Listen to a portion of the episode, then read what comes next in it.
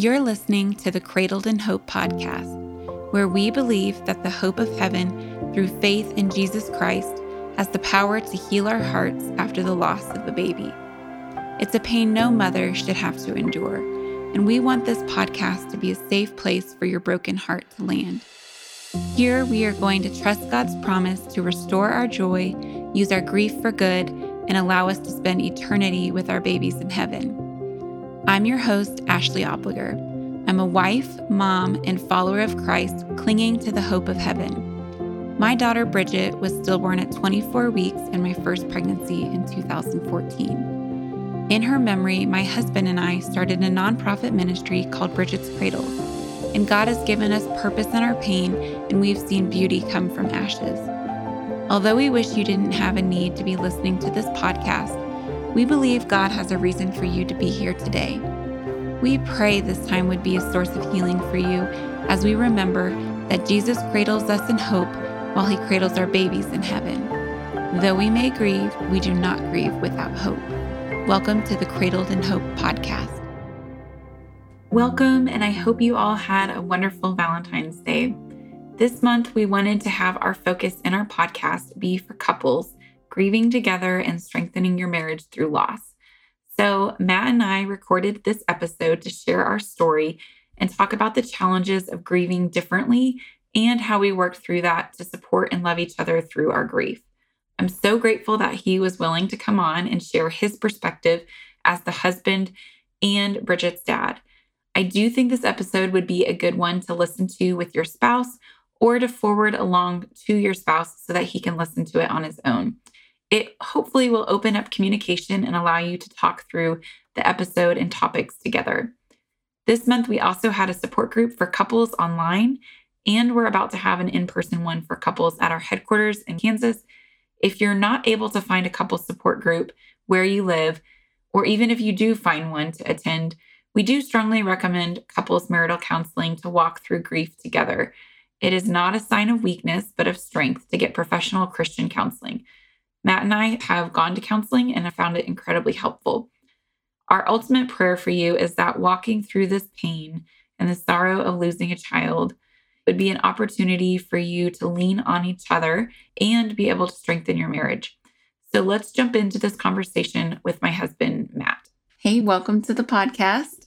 Hey, I'm glad to be here with you. So, Matt, would you mind introducing yourself for everyone?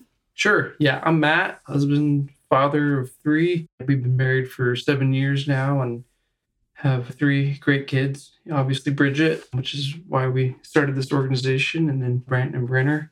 And I won't get too much into the engineering because I know that's uh, pretty boring, probably for most of the listeners. But yeah, I'm an engineer and do a lot of nerdy stuff and research uh, materials and testing. What kind of engineer are you? I'm an aerospace engineer, and so I work with materials that are primarily used in aerospace applications. Wonderful.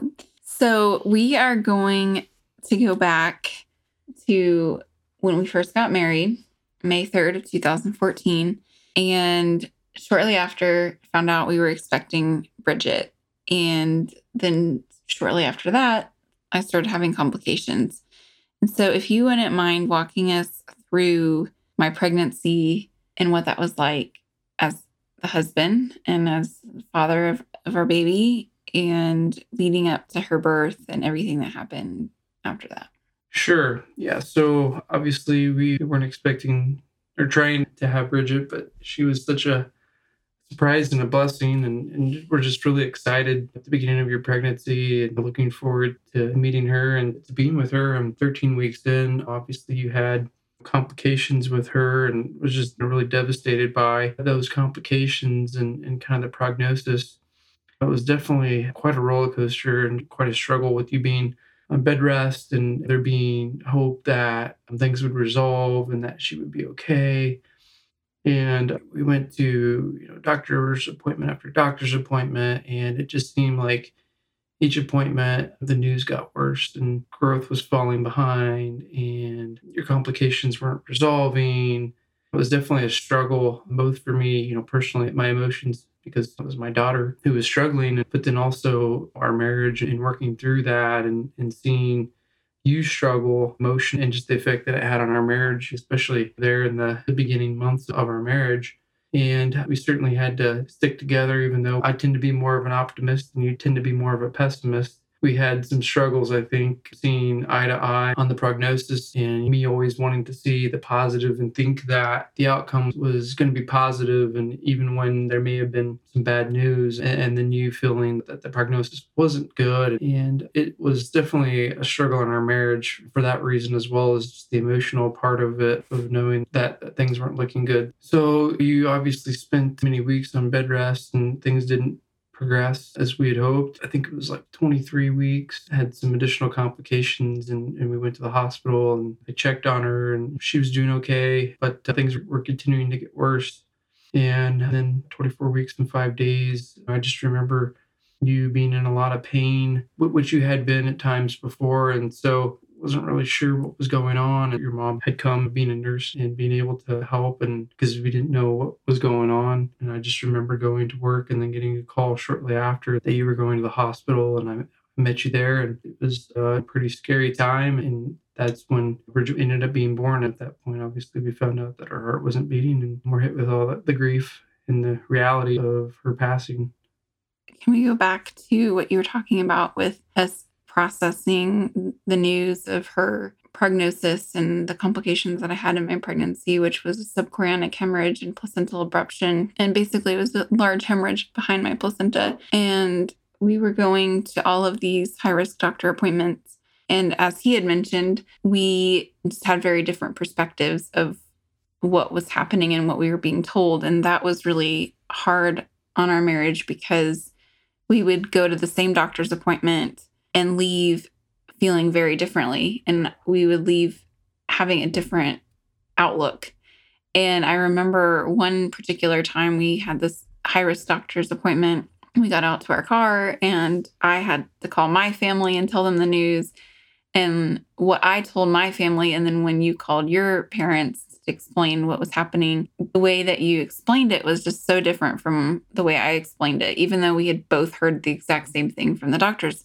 And the best way for me to describe it is that there was a ton of bad news shared at the appointment, but they did give us like a little glimmer of hope. And I feel like you took that glimmer of hope and that was like what you hung on to. And I just perseverated on all of the bad news. And I couldn't even process the glimmer of hope because I was being told that she was severely growth restricted. The hemorrhage was growing larger, or like all of these problems. And I felt like in some ways that made me feel really alone because I was so scared and worried for our daughter. And I think you were too, but I think you were just so much more hopeful than I was. And in some ways, I think that's a good thing. In some ways, maybe a bad thing. But would you share more about what that was like for you and, and for our marriage and how we kind of worked through that? Sure. As I mentioned, it was a struggle because we were literally being presented the same information. And then obviously the growth numbers and a lot of that was not looking very hopeful, but the doctors would always give some hope and say that they've seen babies in this condition or mothers with these complications, these things resolve, but that they didn't know if that would happen or not. And you know, it's just naturally what, what I clung on to. And I don't know if it's because that's what I, I wanted to hear or because I didn't want to think of the bad or or what it was exactly. But it certainly is a personality trait of both you and me. And so that dynamic, working through that, I think now that we know that, I, th- I think if we went back, we would probably handle that differently and, and probably respect each other's feelings more and just know that, hey, I feel this particular way, but she feels this way, and that's okay. That's her personality. But we just need to make sure that whatever we're doing, we're understanding each other and that we're making sure that we're still working together as a team and respecting each other's feelings. Yeah, I think we did recognize it at the time. I think we were aware of how we were processing things differently, but I do think there was just a disconnect in some regards because of how we were choosing to look at it. But I will say that your optimism and your hope, and I had hope too. I was obviously praying for a miracle and trying to look past what the doctors were saying and look past the medical side of things because obviously we both believe in a God that is capable of miracles and And we both were praying for that, and our families were praying for that. And so I don't want to say that I didn't have hope, but I also feel like you said my personality is more of a realist, and I was just going off of what they were telling me. But where your personality came in and really helped me was after we found out Bridget's gender. It was around 19 weeks when we found out that she was a girl. And prior to us finding out, we had set up a gender reveal party with our family and our friends. And like we had planned it all, we had sent out invitations. People were going to come to our house. And the appointment that we went to and found out her gender was also, I think, one of the worst appointments. It was at 19 weeks. And that was when they were basically telling us that we don't know how much longer you're going to be able to stay pregnant. And if she's born too early, we may not be able to save her. And she may not be born alive because of the hemorrhaging and, and all of these issues. And I left that appointment just absolutely devastated and anxious and worried. And there was just such a mix of joy and grief at the same time because, on one hand, I'm just found out that my daughter is a girl and I'm so excited about that. But then on the other hand, finding out all this bad news and wondering, am I even going to be, be able to bring this little girl home? And so I was just so depressed and initially wasn't sure that I wanted to do the gender reveal party. But you encouraged us to do it. So I knew either way, even if she didn't survive and she went to heaven, I knew that it was still important to celebrate her and her life. And I just thought we would look back on it and, and really regret not celebrating her in that way. And so, I mean, I agree. It was a good decision to continue with it and all those memories and photos that we have, memories that we share with our, our friends and family. I don't know what it would be like if we didn't have those. Those are uh, an important part of her time that we had with her. Yeah, I agree. I feel like that gender reveal party was the only time I can remember having so much joy and really celebrating her because that was when we knew she was Bridget.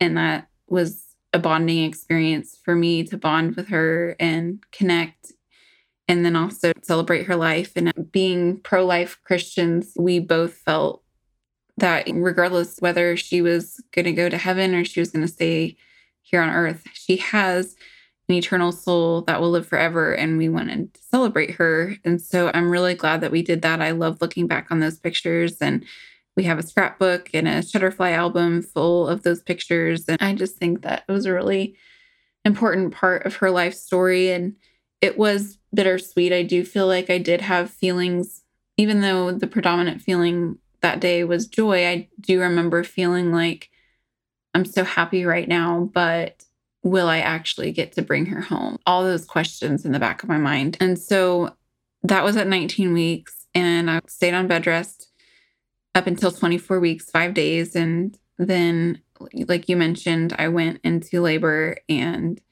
she was born on October 22nd, 2014.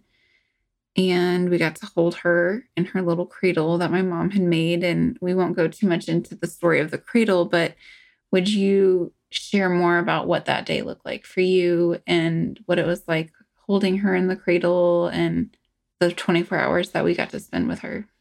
Yeah. So I left off with the story of your pregnancy at the hospital where you had given birth to her and she was born and, and was no longer alive. And watching you go through physical and emotional pain was definitely difficult. And seeing her and, and, and how tiny she was and just seeing how perfectly formed she was, even being born at 24 weeks, five days. It was kind of amazing to see that. And it certainly helped having her there physically to hold and to see, to bond with her, as opposed to her just being in your womb. But having that time with her at the hospital for that, that short amount of time was definitely something I'll never forget and something I'll cherish forever. Really being able to have that ability to bond with her in some way by seeing her and physically being able to hold her was really important. And I, and I think it was important for you as well. And it's just something you'll never forget. Yeah, I look back on that day. We had her for a full 24 hours and we had her in the little cradle my mom had made and we got to love on her. and pick her up and kiss on her, hold her on our chest. We both did skin to skin with her. We took her out of the cradle and laid her on both of our chests.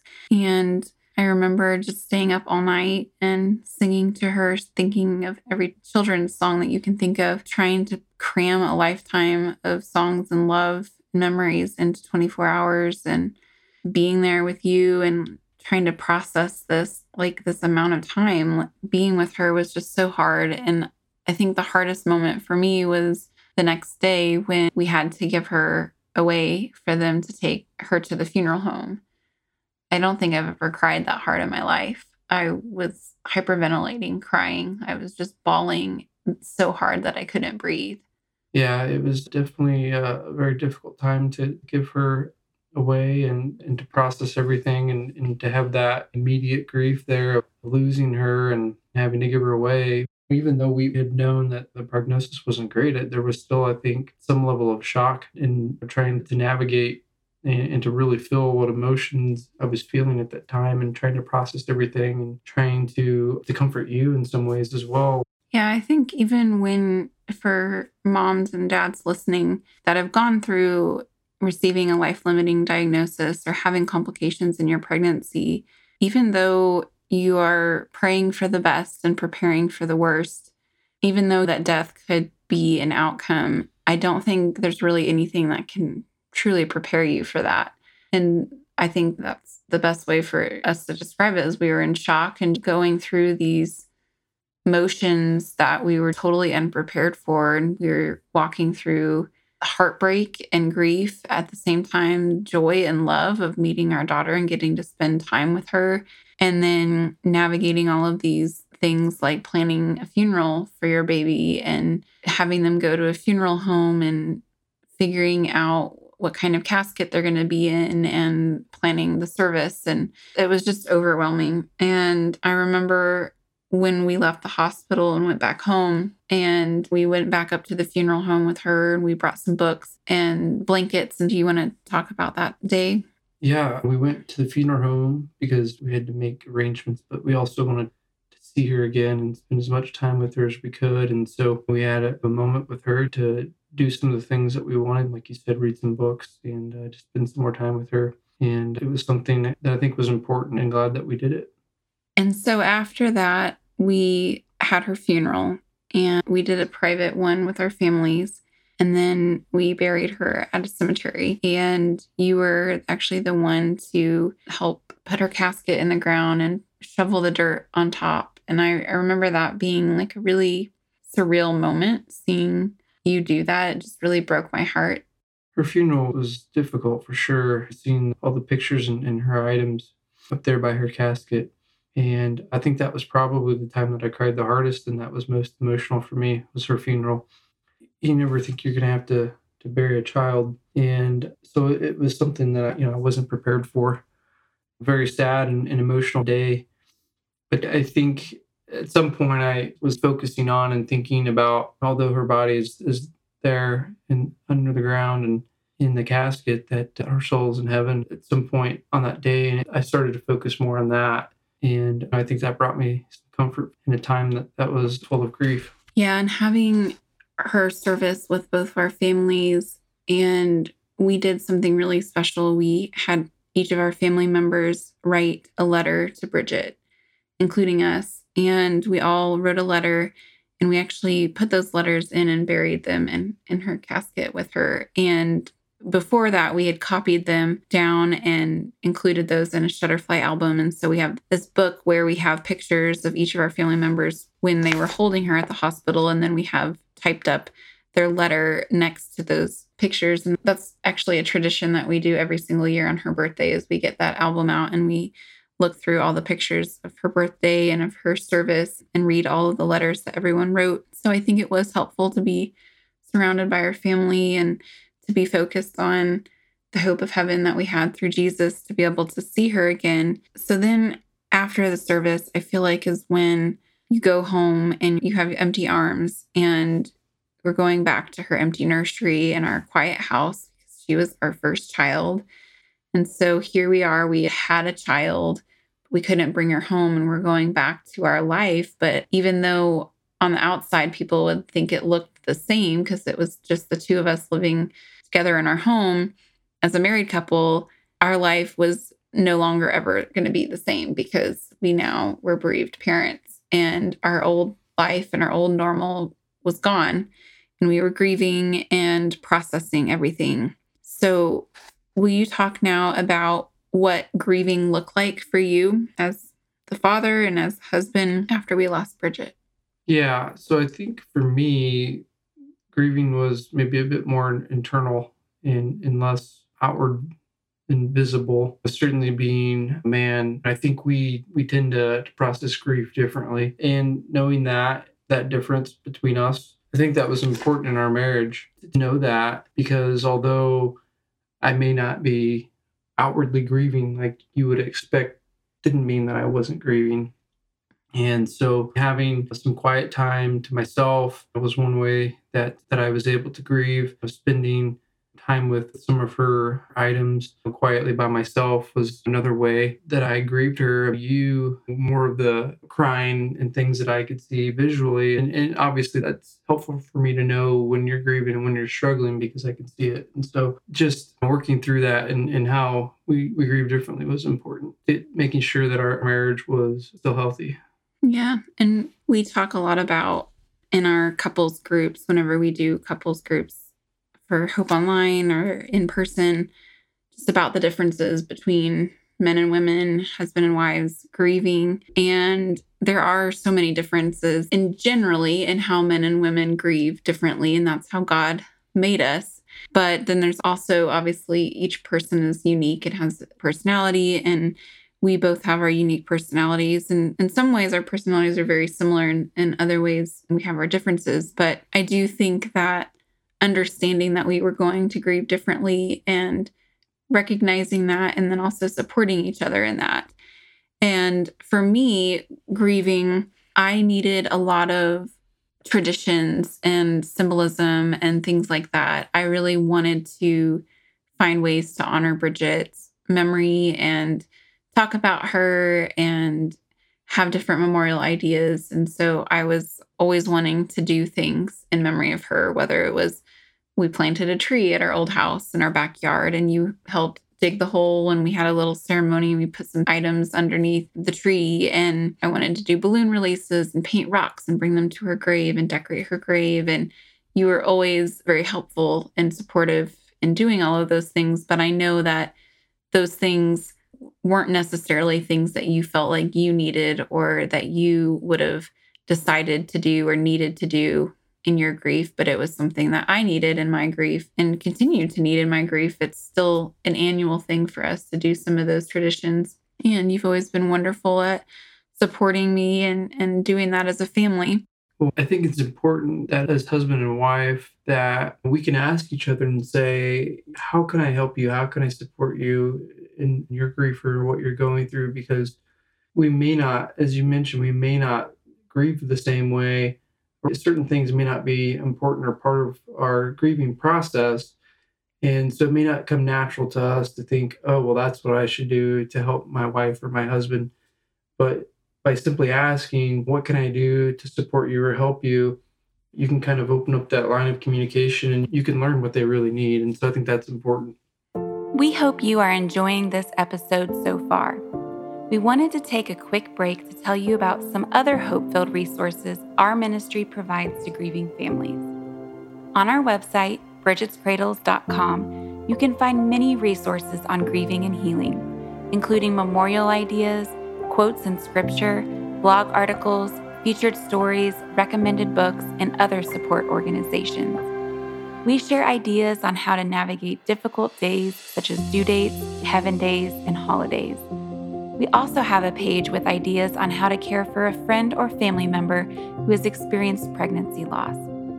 In addition, every month I lead free Christ centered support groups for bereaved moms called Hope Gatherings, both in person and online. You can find a list of upcoming dates and sign up for our next support group on our website. You can also join our private Cradled in Hope Facebook group for grieving moms to find friendship and support. We would be honored to hear your baby's story and be praying for you by name.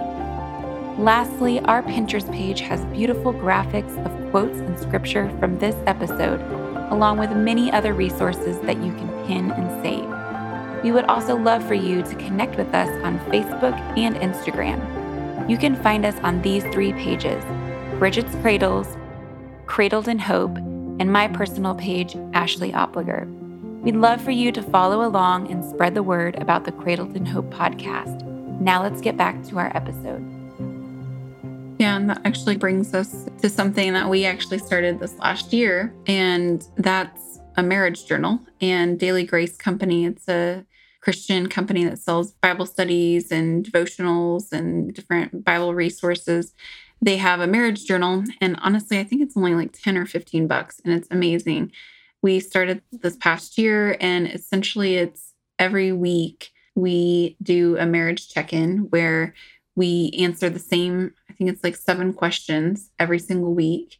And the, the first question is like, what brought you joy this past week? And then what frustrations or struggles did you have this last week? What is God teaching you this week? How can I be praying for you? And what can I do to support you this week?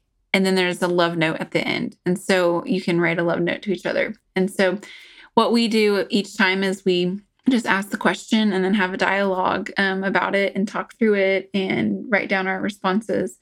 And that's actually been so good for our marriage. Just ask the questions How can I be praying for you? What can I do to support you?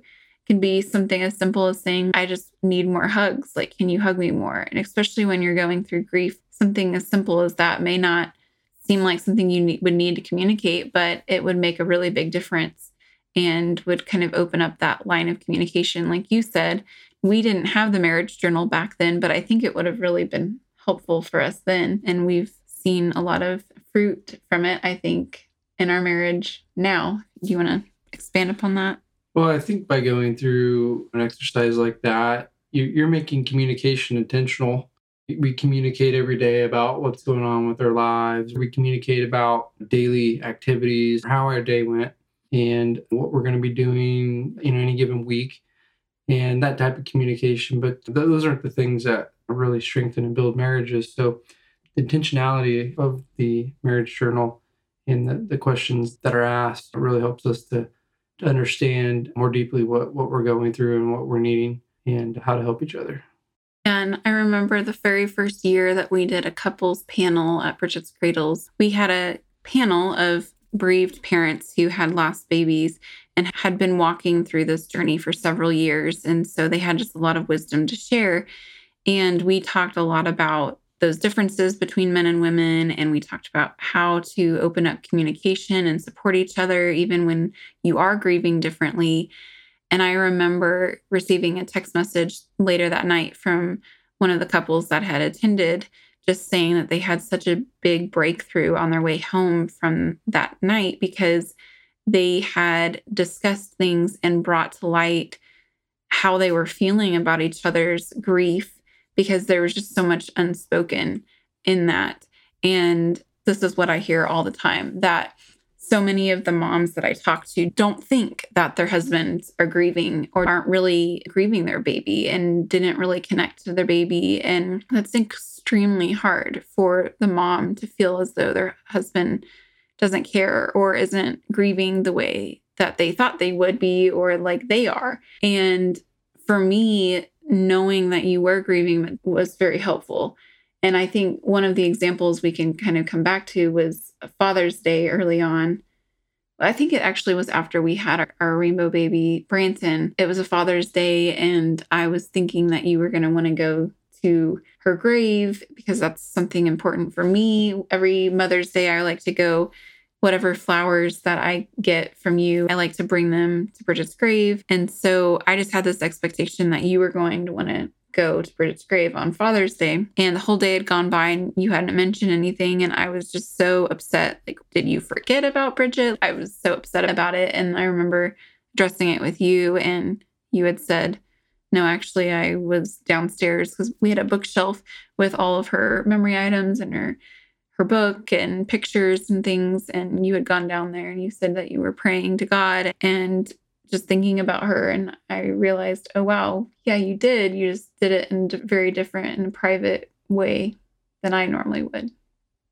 Yeah, that was something that I alluded to earlier that I tend to, to want to grieve more alone and just spending my own time with her quietly. So let's go now to your faith journey and grieving with hope. What did that mean to you? What did that look like for you? So, being a, a Christian and a believer in Christ and, and all of his promises of spending eternity with him in, in heaven and being saved by his blood, I knew that she would be in heaven and that she didn't experience any pain or any sin. And so that was comforting to me. And I think if we, we really truly embrace heaven and that it's this eternal place where we'll live with God forever and, and live with other loved ones as well. It's really not maybe as sad as, as we think, not having her here with us. And I think that's been an important part of my grief as well, is, is knowing that she's there, that she didn't have to experience sin or experience the, the broken world. And so it's something that I have a lot of hope in and, and look forward to seeing her in heaven someday. Me too. I cannot wait to see her again. And every day is one day closer to getting to see her again. And I know that when I take my last breath, I will be thinking about her and entering into eternity with her. So let's now move forward and talk about starting Bridget's Cradles. And many of our listeners may have already known the story, and so we won't go into all the details of us starting it, but maybe you could just share more about your role and how your role in the ministry has helped you in your grief. So we knew that Bridget's life had meaning from day one. We knew that God did not create her and give her to us without having some purpose. And we we obviously prayed and, and searched for what that meaning was. And through that, we felt that God was leading us to help others. And that was the beginning of starting Bridget's Cradles is that desire to help others which was obviously a result of our belief in in God and, and just what God calls us to do. And I think that was the big driver behind why we started Bridget's Cradles and, and has certainly been helpful in, in the grief process is to have community with others that have experienced something similar. And then also to be able to provide help and comfort to those. It's something we've experienced and it's an experience we can share. And it makes me feel good that it's something that I can help others with from that experience. And so your role is vice president and you're on our board of directors. So what do you do? Yeah, so as the, the vice president and being on the board of directors, oversee how the organization's running and really all aspects I'm involved in. And then obviously we talk quite frequently about day to day things. And so it's really helping out wherever I'm needed, helping drive strategy and helping with brainstorming various new initiatives and trying to help out in whatever way that I can. I tend to be called upon or for various handyman things as well. Being an engineer and, and being pretty handy and doing projects and stuff around the house, you tend to ask me to do quite a bit of that within the organization, whether it's building something or hanging something on the wall or whatever is really needed in, in that sense is something I'm always able to help out with.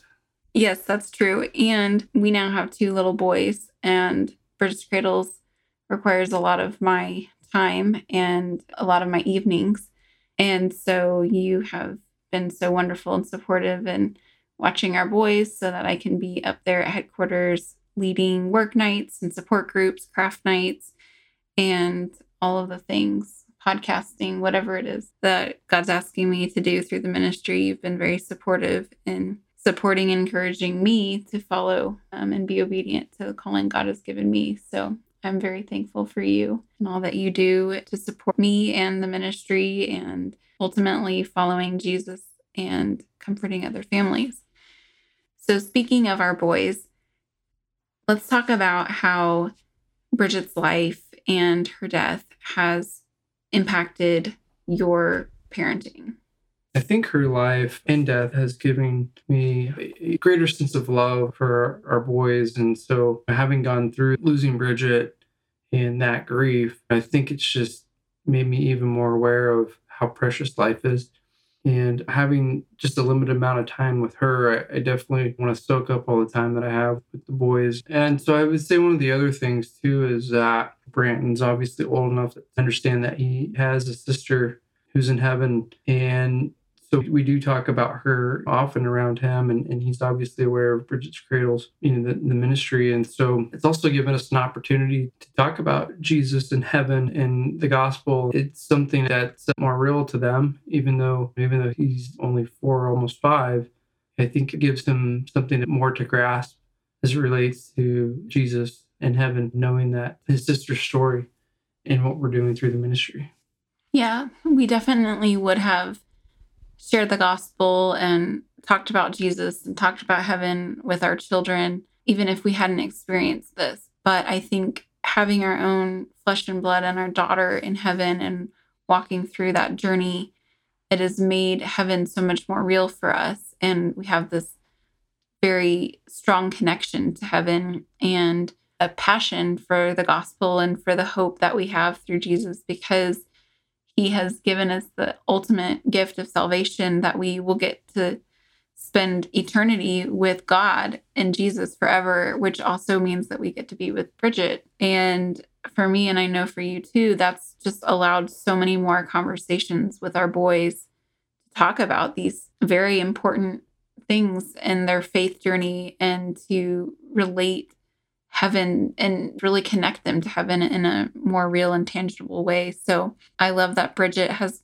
given us that in our parenting that we've been able to share the gospel in such a real and tangible way for them. So, my next question for you is we are now almost eight years into our marriage, and we lost Bridget in October of 2014. So, this year will be eight years for her being in heaven. And through this journey, our grief has changed over time and it looks different now than it did seven years ago. So, how would you say Bridget's life and loss has strengthened our marriage over time?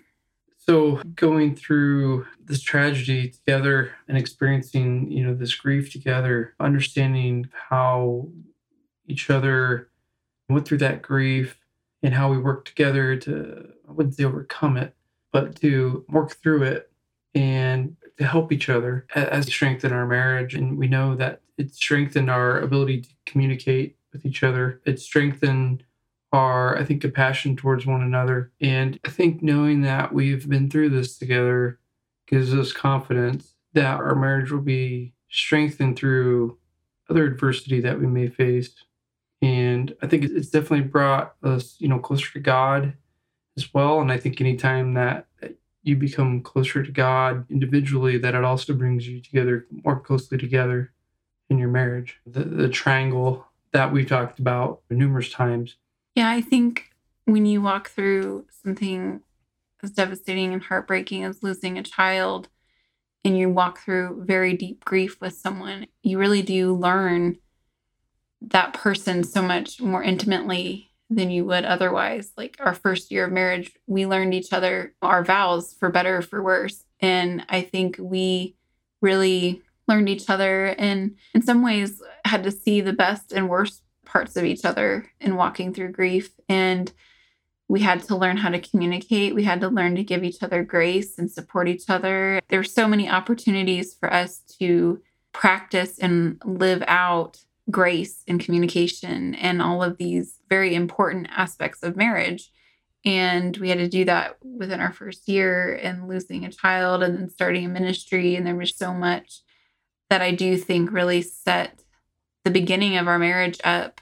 And some people would say, well, that, that could have been a bad thing. But I do think we did grow closer together and grew closer to God. And definitely wasn't always easy. And we obviously had our differences and things which is what we wanted to share here today. And as we close, I would like for you to maybe summarize what advice you would give to other couples who are walking through grief, who's just now experiencing this, so that years from now they can look back and realize that their marriage was strengthened through this. I think there are a number of things we've already talked about, and and I can kind of go back to those and, and summarize those. And I think you mentioned something that's important as well. And so I think it's important to understand again that your spouse may be grieving differently, and that's okay.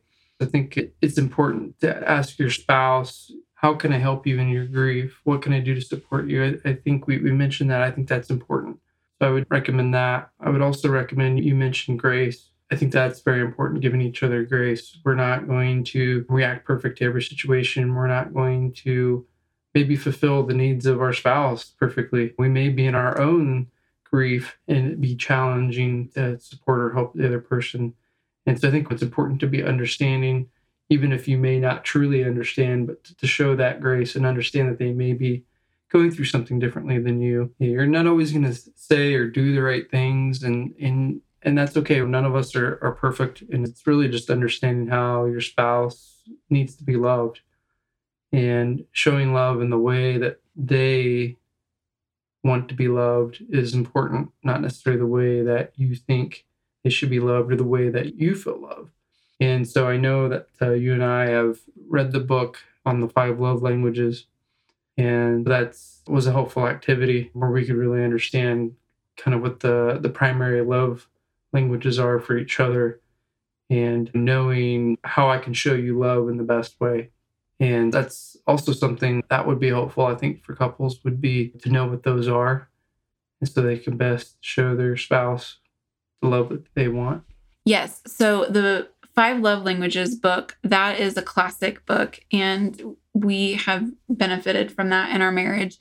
And there's actually a quiz online that you can go and do to analyze and figure out which love language is your love language or multiple love languages like me, I have multiple ones. But there's actually a new book called The Five Love Languages for Grieving Parents, and it's called Holding On to Love After You've Lost a Baby.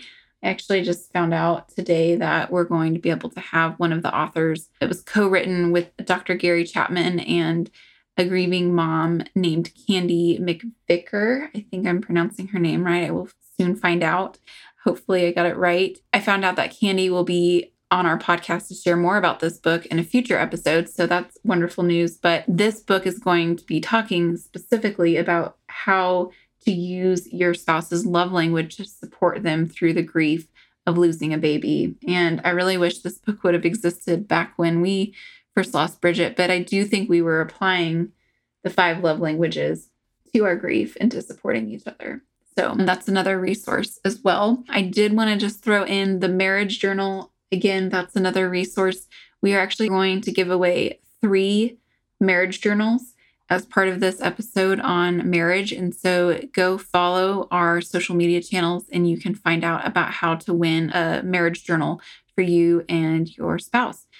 So, Matt, as we close, would you mind closing us in prayer for all of the couples who are listening?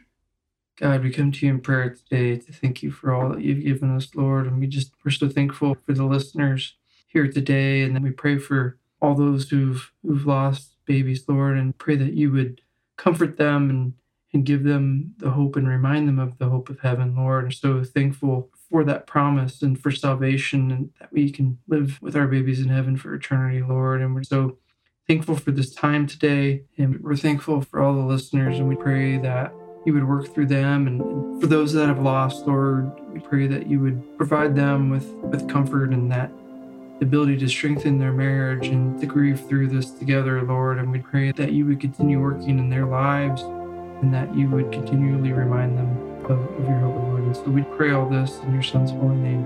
Amen. Thank you for listening to the Cradled in Hope podcast. We pray that you found hope and healing in today's message.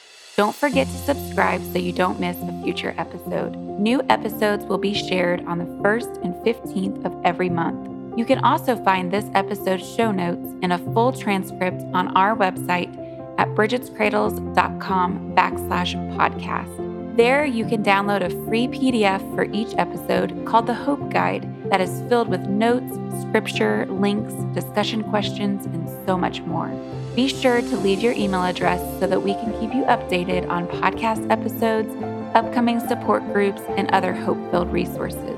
If you're interested in volunteering or donating to Bridget's Cradles in memory of a baby in heaven, you can find information on our website on how you can get involved and spread hope to other grieving families. One way you can spread hope is by leaving a review of this podcast on iTunes. Consider the two minutes of your time as a way you can personally share this hope with a mom whose heart is broken and needs healing. Thank you so much for listening and sharing. Until next time, we will be praying for you. And remember, as Jesus cradles our babies in heaven, he cradles us in hope. Though we may grieve, we do not grieve without hope. This show is part of the ICT Podcast Network. For more information, visit ictpod.net.